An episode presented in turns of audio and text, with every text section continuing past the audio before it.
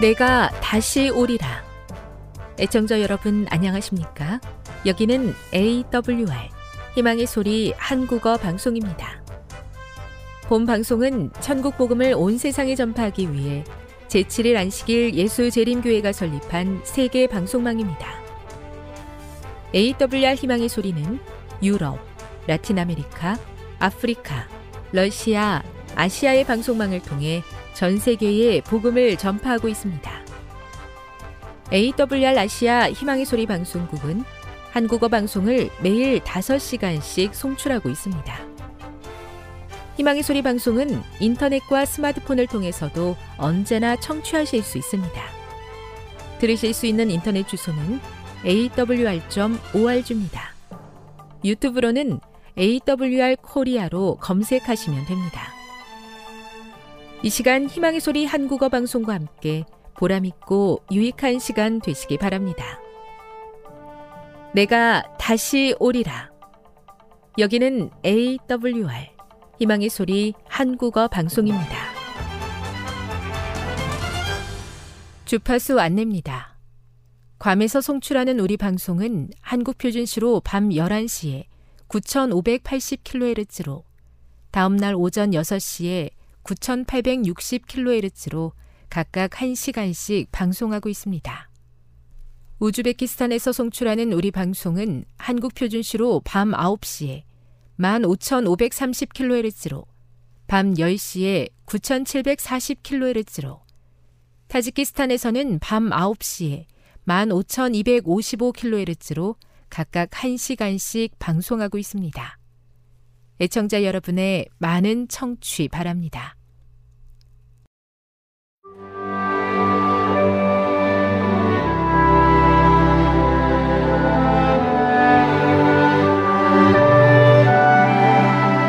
읽어주는 교과 첫째 날 2월 26일 일요일 근본적인 원죄 하나님께서 창조하신 우주에 어떻게 죄가 시작되었는지에 관한 질문이 자주 일어난다. 우리는 일부분이긴 하지만 어떻게 그런 일이 벌어졌는지 알고 있다. 그 중심에는 탐심이 자리 잡고 있었다. 그렇다면 탐심은 궁극적인 원죄이다. 이사야 14장 12에서 14절을 읽어보라. 루시퍼의 타락에 관한 어떤 힌트를 발견할 수 있는가? 그의 타락에 있어 탐심이 어떤 역할을 했는가? 하늘 무리들 중에 최고의 영광을 누리면서도 그는 자기의 지위에 만족하지 않고 감히 창조주만이 받으실 수 있는 존경을 탐냈다. 그는 모든 피조물들이 그들의 애정과 충성에 하나님을 최고로 삼도록 노력하는 대신에 그들의 봉사와 충절을 자기 자신이 받으려고 노력하였다. 이 천사장은 무한하신 아버지께서 아들에게 부여하신 영광을 탐내고 그리스도만이 가지신 대권을 갈망하였다. 부조화 선지자 35 에베소서 5장 5절과 골로새서 3장 5절을 읽어보라. 바울은 탐심을 무엇과 동일시하고 있는가? 왜 그런가? 바울이 두 번이나 탐심을 우상 숭배와 동일시하고 있다는 사실은 매우 흥미롭다. 바울은 피조물을 창조주보다 더 경배하고 섬기는 것을 죄라고 말한다. 즉, 자기 소유가 아닌 것을 너무나 원한 나머지 하나님이 아닌 그 어떤 것을 향한 욕망이 마음의 중심을 차지해버리는 것이 바로 탐심이다. 루시퍼 또한 처음에는 그의 잘못된 욕망이 그를 어디로 인도할지 알지 못했다. 우리도 마찬가지다. 우리의 생각과 연관된 유일한 계명인 탐심을 멀리하라는 계명에 순종할 때 우리가 다른 계명들을 범하는 행동으로까지 이어지는 것을 멈출 수 있다. 교훈입니다. 자기의 것이 아닌 것을 탐하는 마음이 루시퍼로 하여금 죄를 짓게 했다는 점에서 탐심은 근본적인 원죄이며 우리가 피해야 할 매우 심각한 죄이다. 묵상. 루시퍼의 타락에서 알 수 있는 것처럼 많은 죄는 사소한 탐심에서부터 시작하였습니다. 우리가 탐심을 주의해야 하는 이유는 무엇인지 생각해 보십시오. 적용. 디모데전서 6장 6절 7절을 읽어 보십시오. 루스벨은 자신의 지위에 만족하지 않으므로 반항을 시작하였습니다. 자족하는 마음은 우리를 탐심으로부터 어떻게 보호해 줄 수 있을까요? 영감의 교훈입니다. 천사장이 타락한 이유.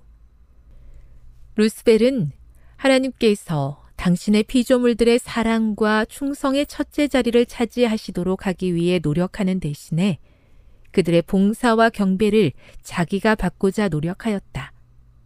그리고 그 천사들의 군주 루스벨은 하나님 아버지께서 당신의 아들에게 주신 영예를 탐한 나머지 오직 그리스도께서만 행하실 수 있는 큰 권세를 동경하였다. 각시대 대쟁투 494. 내 것이 아닌 것을 자꾸만 쳐다보면서 욕심내는 경우가 있습니다. 그것이 물질적인 것이 되었든 자리가 되었든 영향력이 되었든 저의 마음을 죄악으로 이끄는 탐심을 과감히 물리칠 수 있는 용기와 믿음을 허락해 주시옵소서.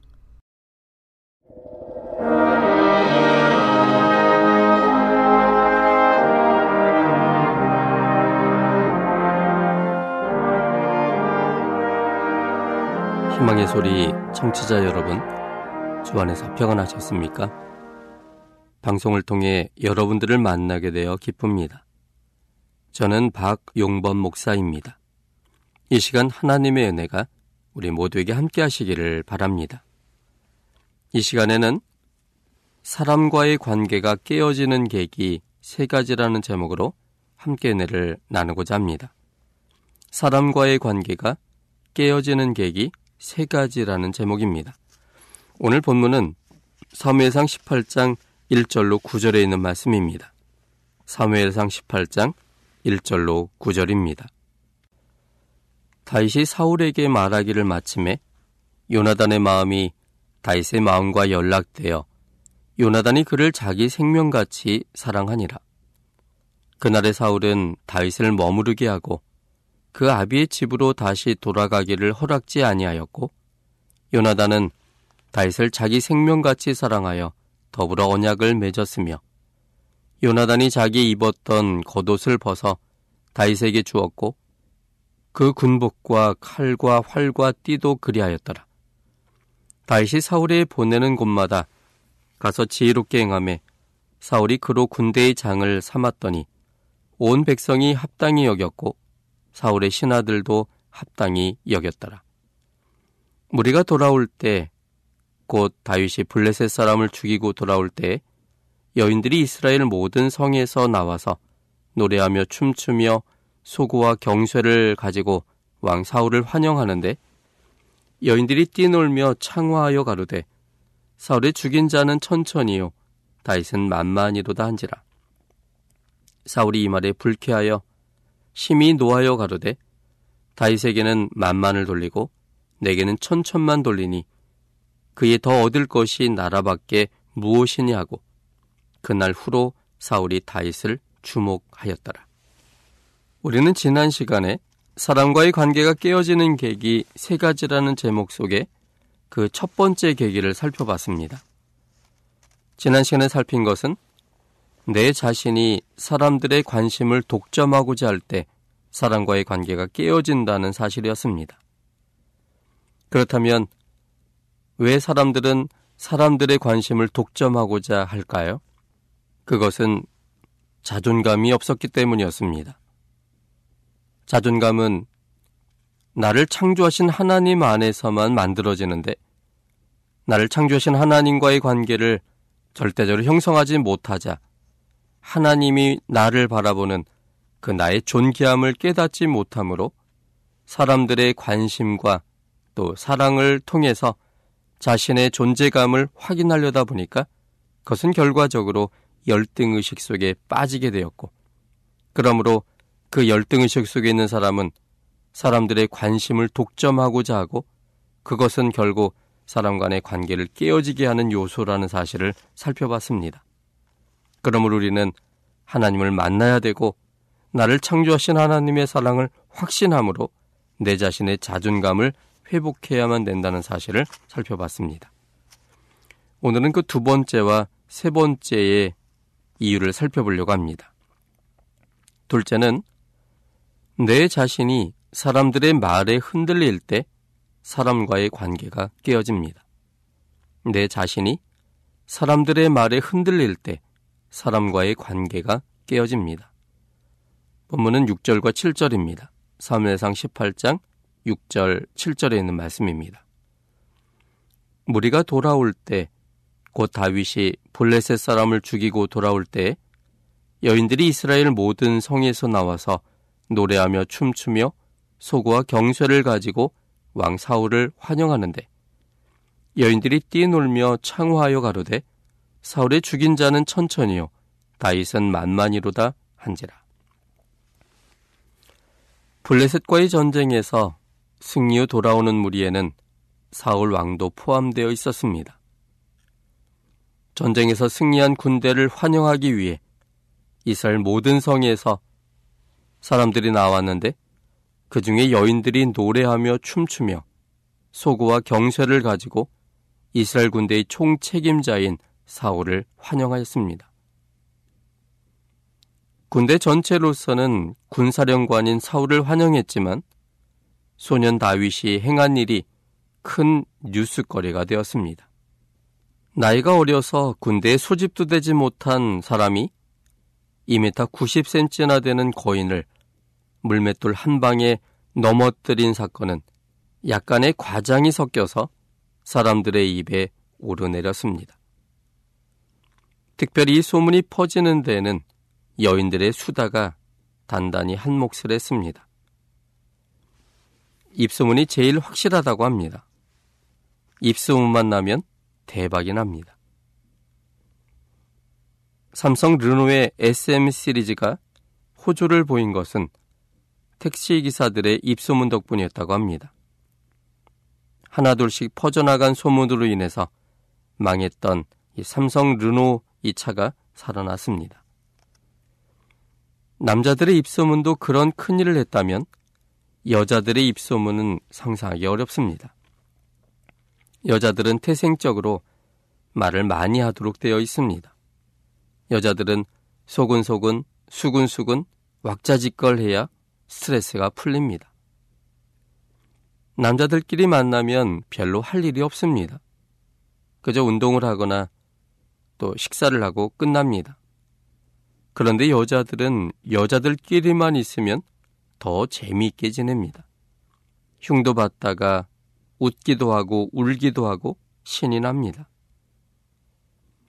여자들의 얘기가 재미있는 이유는 그들은 상상력이 풍부하기 때문입니다. 자신의 생각까지 못해서 진짜처럼 그것을 이야기합니다. 여자들의 말은 영향력이 매우 큽니다. 남자들의 마음을 움직이기도 하고 군중들의 마음을 움직이기도 합니다. 지난 5.18 광주 민주화 운동 때 그 시위를 주동한 사람은 여자분이었습니다. 확성기를 통해 애절한 음성으로 수많은 시민들을 시위대에 서게 했습니다. 사울이 여자들의 노래소리를 들었을 때 불쾌하였고 심히 노했습니다. 대견하고 자랑스러워서 다윗을 칭찬할 수 있는 상황이었는데 약간의 과장을 더한 말을 노래로 불렀을 때 사울의 마음이 흔들렸습니다. 말이 참 중요합니다. 말로 천냥빚을 갚기도 하고 또 말로 패가 망신하기도 합니다. 격려와 칭찬으로 바보 온다를 장군으로 만들기도 하고 비난과 정죄로 자살하게도 만듭니다. 교회는 말이 많은 장소입니다. 생각과 환경이 다른 남녀노소가 모였으므로 그 모든 다름을 말로써 다 표출해내면 상처받고 문제가 생깁니다. 교회 내의 갈등의 대부분은 말로 인한 것입니다. 상처를 주고 상처를 받아서 치유되지 못한 채 교회 생활을 합니다. 치유되지 못한 상처는 언제 어떻게 다른 사람에게 또 다른 상처를 줄지 아무도 모릅니다. 그러므로 말을 옮기지 않아야 합니다. 내 생각을 보태서 상상을 더해서 진짜처럼 말하면 안 됩니다. 비밀스럽고 또 옮겨서 덕이 되지 못할 내용은 내 선에서 끝내야 합니다. 비밀은 비밀로서 지켜져야 합니다. 이런저런 소리가 들릴 때 당사자들끼리 해결하는 것이 최선입니다. 오해하기 쉬운 말과 표정을 경계해야 합니다. 선동적인 말은 침례 요한의 믿음까지도 흔들어 놓았습니다. 마텀 11장 2절부터 6절까지 있는 말씀을 보겠습니다. 마태복음 11장 2절로 6절입니다. 요한이 오기에서 그리스도의 하신 일을 듣고 제자들을 보내어 예수께 여짜오되 오실 그이가 당신이오니까? 우리가 다른 일을 기다리오리까? 예수께서 대답하여 가라사대 너희가 가서 듣고 보는 것을 요한에게 구하되 소경이 보며 안진뱅이가 걸으며 문둥이가 깨끗함을 받으며 귀머거리가 들으며 죽은 자가 살아나며 가난한 자에게 복음이 전파된다 하라. 누구든지 나를 인하여 실족하지 아니하는 자는 복이 있도다 하시니라. 이처럼 침례 요한은 그가 예수님을 위해 태어났고 예수님께서 하실 일을 미리 준비케 하기 위한 그러한 광야에 외치는 소리로서의 역할을 충실히 행한 사람이었습니다. 성령에 의하여 그가 하나님의 아들 되시고 또 메시아 되심을 강력하게 소개했던 사람이었습니다. 그는 흥하여야 되겠고 나는 쇠해야 되겠다라고 확신했던 사람이었습니다. 그랬던 그도 자신의 제자들의 선동적인 말에 흔들려서 정말 예수님이 오시란 그 메시아인지를 확인해 보라고 제자들의 요청하기까지 이 선동적인 말은 믿음이 강한 사람의 믿음도 흔들어 놓을 수 있는 것입니다. 사람들의 말을 100%다 믿고 들으면 안 됩니다. 감정 부분을 잘라내고 묘사하는 세세한 표현도 잘라내고 그저 상황과 내용만을 담백하게 들어야 합니다. 그리고 진위 여부를 그 당사자를 통해 확인해 봐야 합니다. 사람들의 말을 듣고 사람을 판단하거나 마음이 변하는 것은 참 어리석은 일입니다. 제대로 옮기지 못하거나 건설적인 결과를 내는 것이 아니라면 침묵하는 것이 제일 좋습니다. 이 부분에 대해서 야고보는 야고보서 3장 2절로 10절에 이렇게 우리에게 권면하셨습니다. 야고보서 3장 2절로 10절에 있는 말씀을 함께 보겠습니다. 우리가 다 실수가 많으니 만일 말에 실수가 없는 자면 곧 온전한 사람이라 능히 온 몸도 굴레 씌우리라.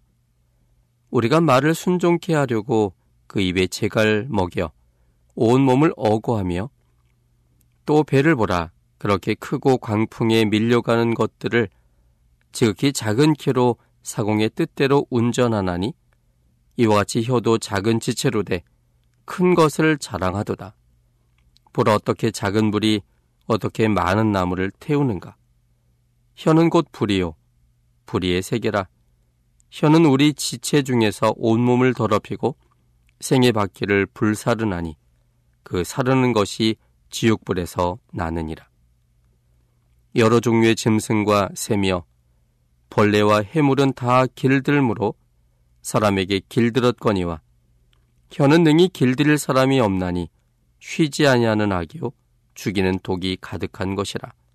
이것으로 우리가 주 아버지를 찬송하고 또 이것으로 하나님의 형상으로 지음을 받은 사람을 저주하나니 한 입으로 찬송과 저주가 나는도다. 내 형제들아 이것이 마땅치 아니하니라. 야고보 선생님은 혀의 중요성에 대해서 매우 매우 강조했습니다. 혀로 인한 실수는 그것이 상당한 영향을 끼치는 그러한 것이라고 말했고, 특별히 혀를 능히 길들일 사람이 아예 없다라고 말했습니다. 혀는 쉬지 아니하는 악이며 죽이는 독이 가득한 것이기 때문에 그것을 얼만큼 잘 길들이고 자제하고 잘 사용하느냐가 그 사람을 세우고 다른 사람도 살릴 수 있는 것이라고 평가했습니다. 그러므로 사람들의 말에 흔들리지 말아야 합니다. 교회는 말로써 이루어지는 곳이 아닌 분위기로 이루어지는 곳이어야 합니다. 지적하지 않아도 원칙과 모본의 모습을 보여줌으로 교훈이 되고 변화가 이루어지는 곳이 되어야 합니다. 얼마의 시간이 지나지 않아서 나의 말과 행동이 스스로 다른 사람들과 이 교회와 다르다고 느껴서 말의 변화가 오고 행동의 변화가 오게 하는 그런 교회가 되어야 합니다. 이런 교회가 건강한 교회이며 이런 가정이 건강한 가정이고 이런 가족이 건강한 가족입니다. 믿음과 사랑으로 하나 되어 행복한 교회 또 행복한 가정이 되었으면 좋겠습니다. 셋째는 내 자신이 자존감이 없을 때 사랑과의 관계가 끊어집니다. 내 자신이 자존감이 없을 때 사람과의 관계가 끊어집니다. 본문은 8절입니다. 사무엘상 18장 8절입니다. 사울이 이 말에 불쾌하여 심히 노하여 가로되 다윗에게는 만만을 돌리고 내게는 천천만 돌리니 그에 더 얻을 것이 나라밖에 무엇이냐 하고 여인들의 노래 속에서 사울에게는 만만을 돌리고 자신에게는 천천만을 돌림으로 인해 사울은 불쾌하였고 심히 노하였습니다. 그리고 비약된 생각으로 이제 남은 것은 이 나라밖에 없다고 말했습니다. 너무 어려서 군대도 입대하지 못한 다윗에 대한 지나친 비굴함이요 낙담입니다.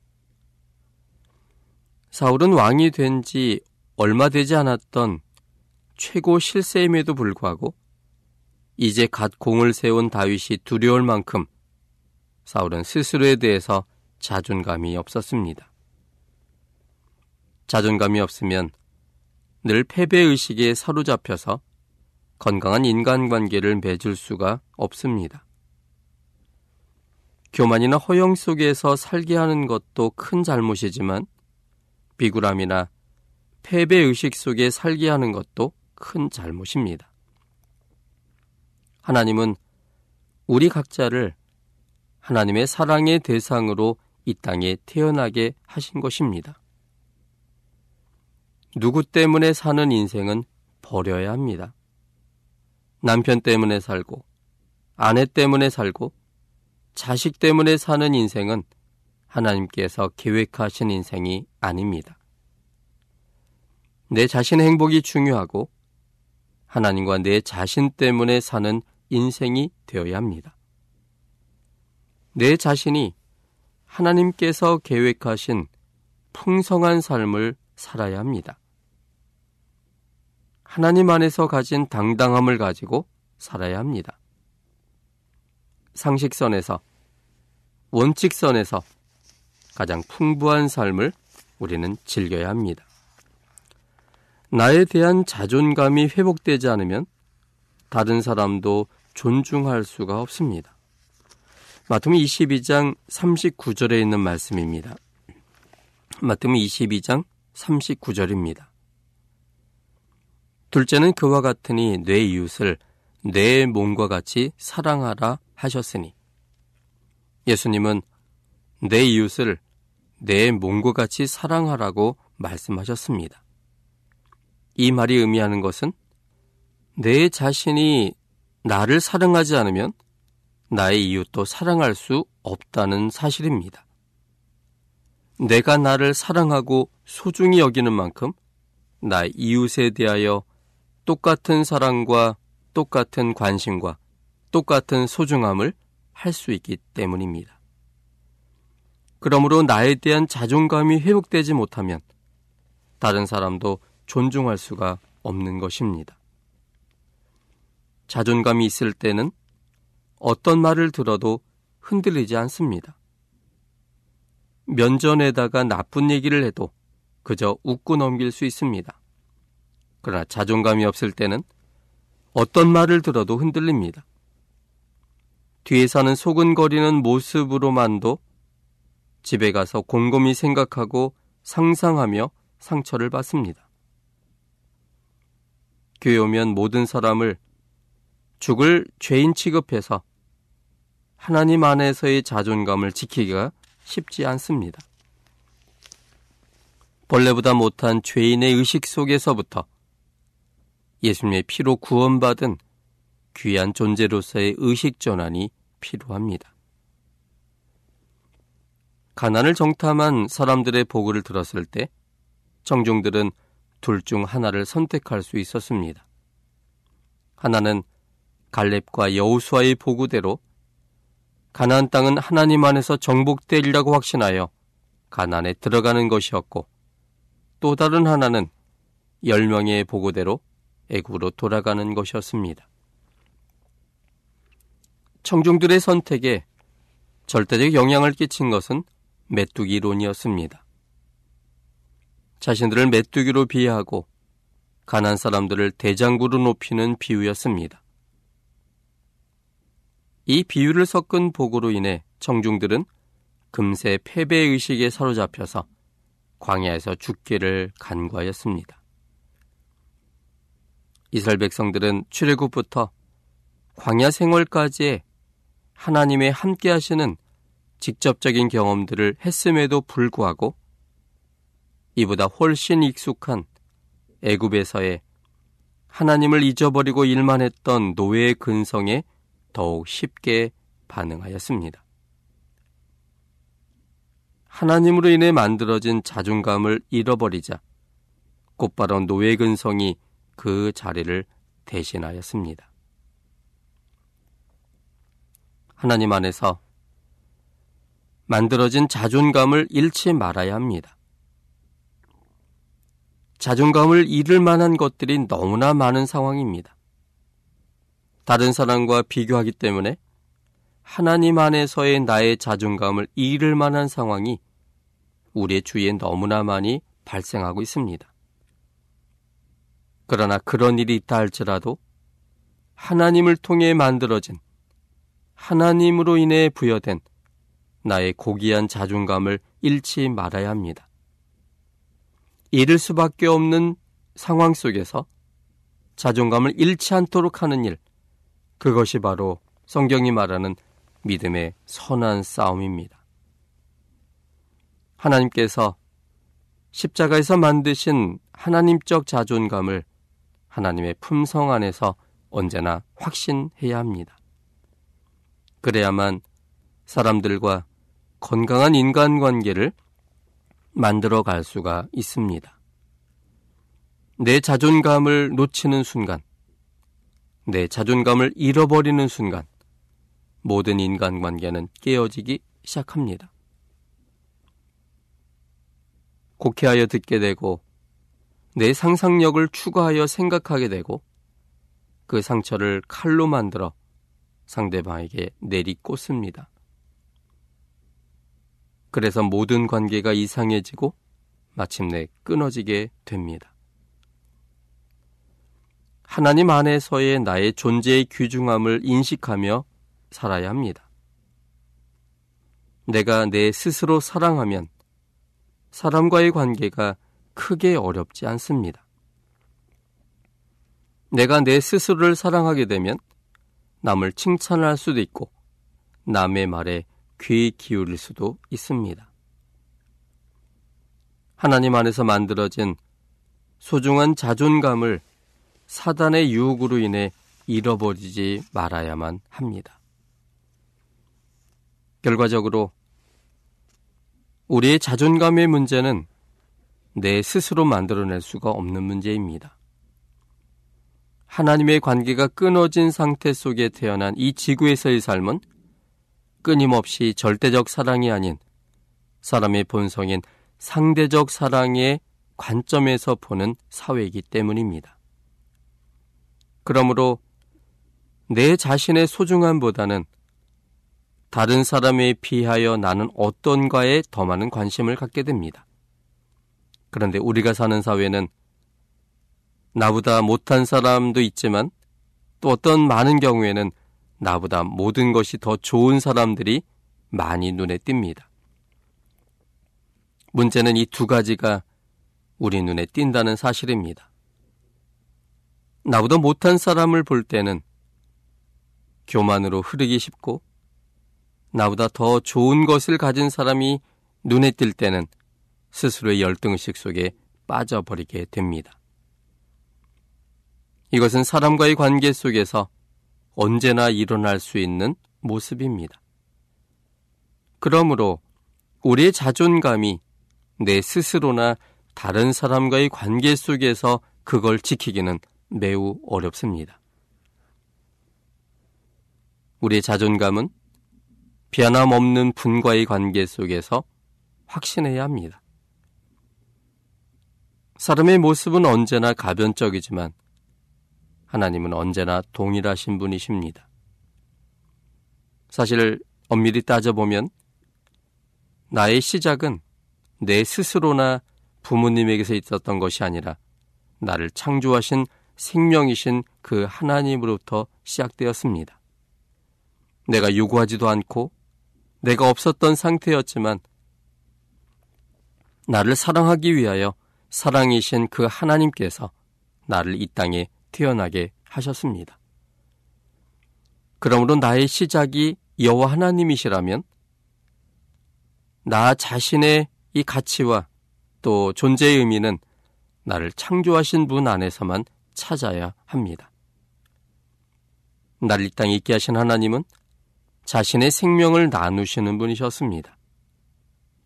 또 사람의 잘못에 대하여 사람을 창조하신 하나님께서 사람의 모든 선택의 결과인 영원한 죽음을 대신 십자가에서 돌아가시는 분이셨습니다. 그분이 나를 위해 돌아가신 이 사실은 하나님 입장에서는 하나님보다도 내가 더 소중할 때 행할 수 있는 것이었습니다. 나를 위해 대신 죽으시는 분이 계시다는 것. 그분이 바로 나의 창조주신 그 하나님이라는 사실을 확신할 때 그분 안에서 나의 자존감이 드디어 회복되게 됩니다. 나를 사랑하기 위해서 창조하신 하나님, 그리고 나를 구원하기 위해서 하나님 자신의 생명을 바친 그 하나님을 알 때, 그분이 내게 누군가를 확신하게 될 때, 드디어 사람이 가져야 될 자존감이 회복되게 됩니다. 하나님 안에서 변하지 않은 자존감이 회복될 때, 우린 다른 사람의 관계 속에서 비굴하거나 교만하지 않게 일대일의 관계 속에서 독립적인 존중되어져야 될 인격체로 생각하는 그런 좋은 인간관계, 건강한 인간관계가 회복되는 것입니다. 사람과의 관계의 어려움은 대부분이 내 자신에게 있습니다. 하나님과 나와의 관계에 대한 확신의 결여입니다. 하나님의 만들어진 사랑받기 위한 소중한 대상으로 만들어졌음을 확신할 때 사람들의 관심을 받고자 집중하지 않게 됩니다. 그들의 말에도 흔들리지 않게 되고 자존감으로 인해 상처를 받지 않게 됩니다. 당당함으로 수용할 것은 수용하고 내세울 것은 내세울 수 있게 됩니다. 내가 당당해야 상대방도 편안하게 느낍니다. 하나님 안에서 얻은 자존감을 회복하고 그 자존감으로 살아갈 때 건강한 인간관계가 만들어집니다. 섭섭할 것도 없고 이해 못할 것도 없고 상처받지도 않게 됩니다. 기분 나쁜 것 같으면 감정을 섞지 않고 솔직히 말할 수 있는 용기를 갖게 됩니다. 수평적 관계를 이루어 나갈 수 있습니다.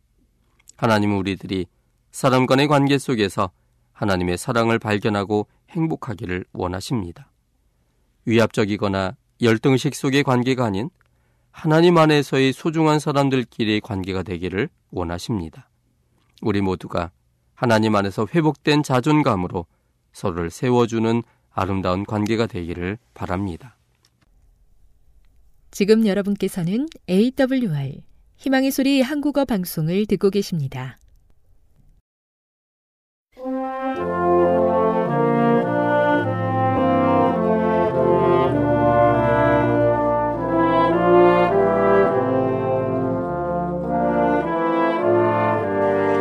애청 여러분 한 주 동안 안녕하셨습니까? 한국연합회 성경연구소장 임봉경 목사입니다. 오늘도 여러분에게 하나님의 놀라우신 사랑과 예수 그리스도의 은혜와 진리의 성령의 감동하심이 함께 하시기를 기원합니다. 에, 오늘 또 성경과 예언의 신, 곧 엘렌지 와이스의 글과 성경과의 관계에 대한 재림교회의 공식적인 입장을 더 말씀드리겠습니다. 오랫동안 재림교회의 중심 저널이었던 Review and Herald의 편집국장으로 일했고 교회를 옹호하는 변증가였던 유라이어 스미스는 Review, Review and Herald 1863년 1월 13일자에 실린 기사 이상들을 세우기 위해 성경을 버리는가라는 글에서 마지막 시대에 예언의 선물이 갖는 역할을 설명하기에 매우 인상적인 비유를 사용하였습니다. 그의 기사는 엘렌 지 화이트의 이상들을 믿는 것은 곧 성경에서 떠나게 하는 것이요 성경에 매달리면 이상들을 버리게 된다라는 비판자들의 주장을 반박했습니다. 오히려 반대로 이상들을 우리가 따라갈 때 성경을 더 확실히 신뢰하게 된다는 것이 그의 주장입니다. 그의 비유는 다음과 같습니다. 잘 들어보시기 바랍니다. 우리가 막 항해를 출발하려는 참에 있다고 생각해 보자. 선박의 소유주가 우리에게 지시사항이 적힌 책자 하나를 건네주면서 우리의 항해에 필요한 모든 지침이 담겨 있으니 그것에 유의하면 안전하게 목적지 항구에 도달할 것이라고 말해 준다. 돛을 올린 후 우리는 그 안내 책자의 내용을 살피기 위해 책을 편다. 그 책, 책의 저자는 항해에서 우리가 따라야 할 일반적 수칙을 제시하고 매우 실제적인 지시를 줄 뿐 아니라 항해가 끝날 때까지 발생할 수 있는 다양한 위기들을 다루고 있다. 또한 그 저자는 항해 후반부가 특별히 위험할 것이라고 알려준다. 그 해안의 특징은 모래톱과 파도로 인해 시시각각 변할 것이지만 이 여행의 후반부에는 내가 너희에게 너희를 도울 한 항해사를 보내서 너희를 둘러싸고 있는 환경과 위험에 필요한 지시사항을 줄 것이라고 그는 말한다. 이러한 지시사항을 가지고 예, 앞에서 언급했던 위험한 시기에 이르렀고 약속한 대로 그때 항해사가 나타난다. 그러나 그 항해사가 그의 본무를 시작하자 몇몇 선원이 그 항해사에게 반기를 들고 일어난다. 그들은 말하기를 우리는 지침서의 원본을 가지고 있으며 그걸로 충분하다. 우리는 그 기반 위에 서 있다. 오직 그 기반 위에. 우리는 당신 같은 항해사가 전혀 필요치 않다라고 주장한다. 그럼 이제 누가 그 지침서의 원본에 유의하는가? 그 항해사를 거절하는 자들인가 아니면 그 책이 그들에게 지시한 대로 보내라고 한 글을 받아들이는 자들이 더 에, 안전한 자들인가? 그들이 판단해 보라. 그러나 분별력과 원칙의 부족으로 생긴 또 정복할 수 없는 편견의 분출로 말미암아 어떤 이들은 이 시점에 이렇게 말하면서 우리에게 응수한다. 그들은 우리가 화이 자매를 우리의 항해사로 받아들이게 하는 거죠. 그렇죠? 이런 말을 하는 건 이 방면의 모든 노력을 미리 무력화하려는 것이다. 우리는 그런 말을 하지 않는다. 우리가 말하려는 것은 명백하게 이것이다. 성령의 은사가 이 위험한 시기를 위해 우리의 항해사에게 주어졌으며 우리가 이런 은사의 참된 나타남이 어디서든지 누구에게서 발견되든지 간에 그 예언의 은사를 존중해야 하고 우리가 그것을 받아들이도록 인도하는 하나님의 말씀을 거절하지만 않는다면 존중하지 않을 수 없을 것이다. 이제 누가 성경 오직 성경 위에 서 있는가? 그러므로 누구도 이런 거짓 경고를 두려워하지 않도록 해야 한다. 잠깐만 생각해 봐도 누가 성경을 받아들일지, 누가 성경을 거절할지 금방 알 수 있다. 성경을 온전히 받아들이는 자는 누구든지 그 지시에 따라 보내진 그 항에서도 받아들일 것이다. 그러므로 성경이 우리에게 위로를 주며 덕을 세우며 우리를 온전케 하려고 준비한 대책들을 거부할 때 결국 성경을 거부하고 성경에 불순종하는 것과 마찬가지로 우리가 이상들을 인정함으로 성경을 버리는 게 아니라 오히려 성경에 순종하게 되는 것이다. 라고 유라야 스미스는 비유를 통해서 말씀했습니다. 결국 이상들이 주어진 것은 성경으로 돌아가게 하고 이상들을 인정하면 오히려 성경에 순종하게 만드는 비유입니다.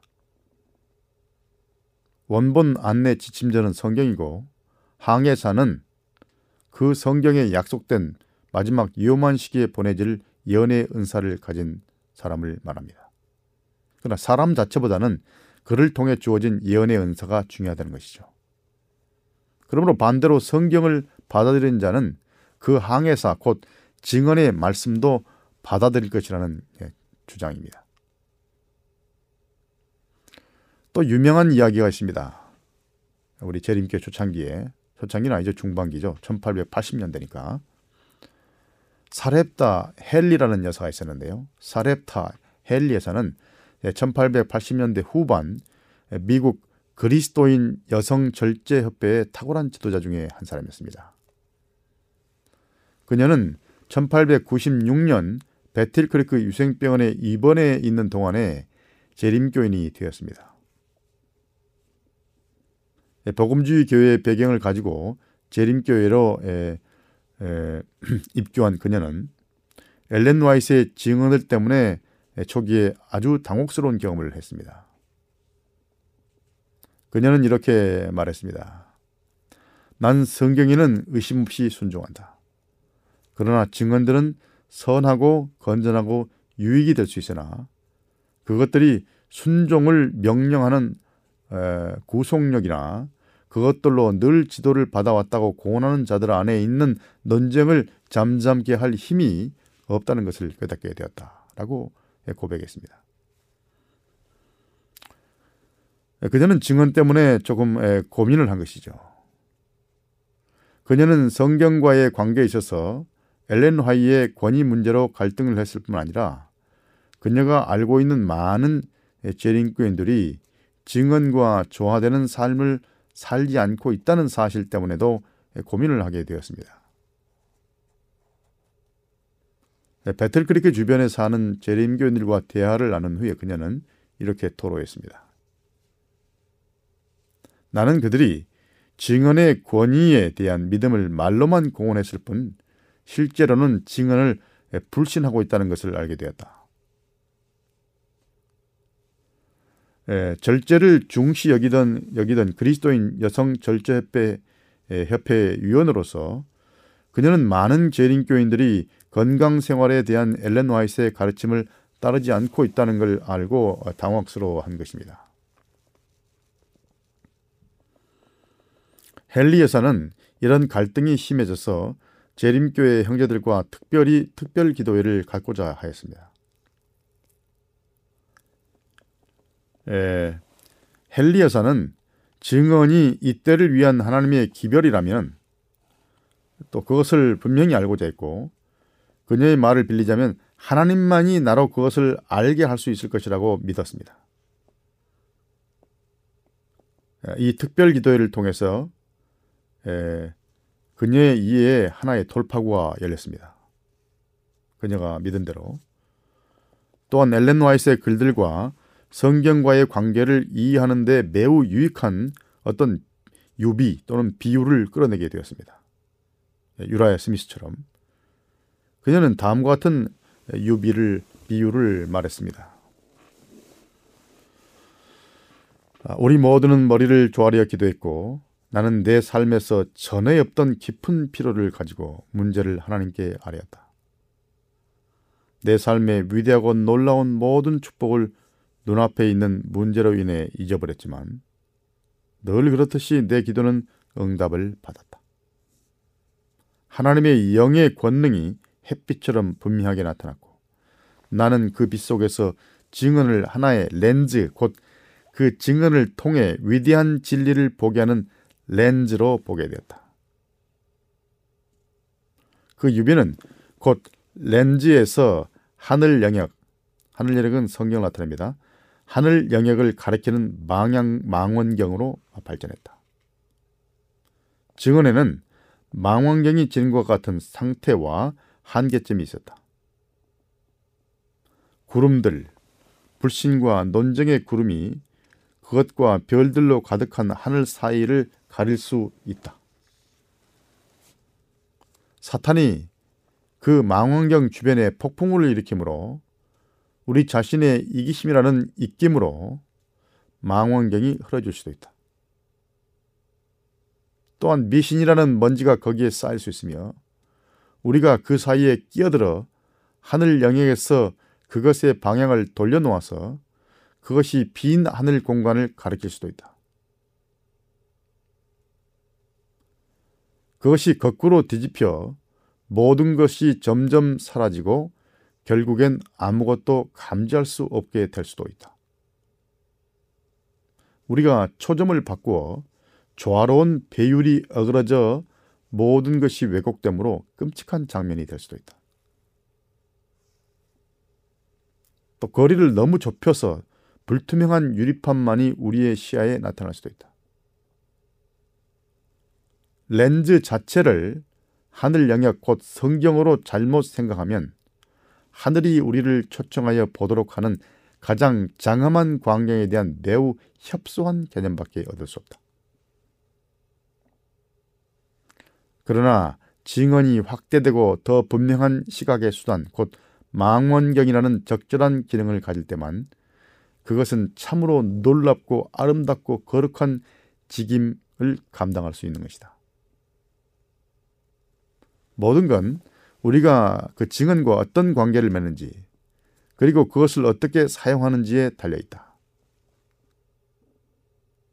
증언 자체는 렌즈나 망원경, 곧 그것을 통해 다른 것을 보게 하는 렌즈이지만 거룩한 지도자의 손에 의해 적절하게 탑재되고 올바른 각도에 맞춰져서 구름이 없는 깨끗한 하늘 영역을 보도록 관찰자의 눈에 조정된다면 그것은 정신을 소생시키고 마음을 기쁘게 하고 더 광대한 기대의 문을 열어주는 진리를 드러낼 것이다. 자, 여러분 잘 이해하셨습니까? 연애 선물, 엘렌지 와이스를 통해서 나타난 연애 선물들이 예, 렌즈나 망원경이라는 것입니다. 더 광대한 진리의 그 하늘, 하늘 영역을 곧 성경을 열어젖히고 보게 하는 망원경 역할을 한다는 것이죠. 자, 그 예언의 선물인 증언들은 무수한 별들이 떠 있는 하늘의 무변 광대한 영광을 제대로 보도록 도와주는 렌즈나 망원경 역할을 한다는 것입니다. 참 좋은 예, 비유입니다. 그러므로 그 증언, 망원경밖에 아닌 증언의 본질을 잘못 오해하고 오도하면 망원, 망원경을 통해 나타나는 하늘도 왜곡된다는 것입니다. 성경을 왜곡되게 본다는 것이죠. 그 장엄한 하늘 광경을 볼 수 없다는 것입니다. 이렇게 말한 후에 헨리 여사는 어, 이렇게 결론 지었습니다. 그러므로 성패의 관건은 증언의 본질이 무엇인지 그것을 어떻게 사용할 것인지에 대한 이해에 달려 있다. 증언 자체가 진리의 무수한 궤도로 고동치는 하늘은 아니고 우리의 눈을 이끌어 하나님의 살아있는 신비한 말씀의 영광들을 꿰뚫어 보게 하는 힘을 준다고 말했습니다. 참으로 멋진 표현입니다. 증언과 성경과의 관계를 참으로 멋지게 표현했습니다. 엘렌 화이트는 이렇게 평가했습니다. 헨리 여사는 연애 신과 성경과의 관계를 그 어떤 사람이 표현한 것보다도 더 분명하고 정확하게 표현했다고 인정을 했습니다. 엘렌 화이트는 예, 큰 빛과 작은 빛으로 유비했고 또 우리 유라야 스미스는 예, 원본 항해를 위한 원본 안내 지침과 또 그 안내 지침을 더욱더 잘 알게 하도록 보내진 항해사에 비유했습니다. 우리 헨리 여사는 성경은 무병광대한 하늘 영역이고 증언은 망원경에 비유했습니다. 자, 그러므로 이 초기의 지도자들이 한 여러 가지 증언과 또 이런 비유들은 명백하게 엘렌지 와이스의 입장을 말해주고 또한 성경과 예언의 신의 관계를 분명하게 보여주는 저희의 입장입니다. 자, 다음 시간에는 엘렌 화이트의 70년 봉사의 주된 목적이 성경의 진리를 높이는 데 있었다는 증거를 직접 찾아보겠습니다. 엘렌 화이트의 증언은 어떤 것인지 좀 더 살펴보도록 하겠습니다. 자, 그럼 오늘은 여기까지 하고 다음 시간에 다시 뵙도록 하겠습니다. 안녕히 계십시오.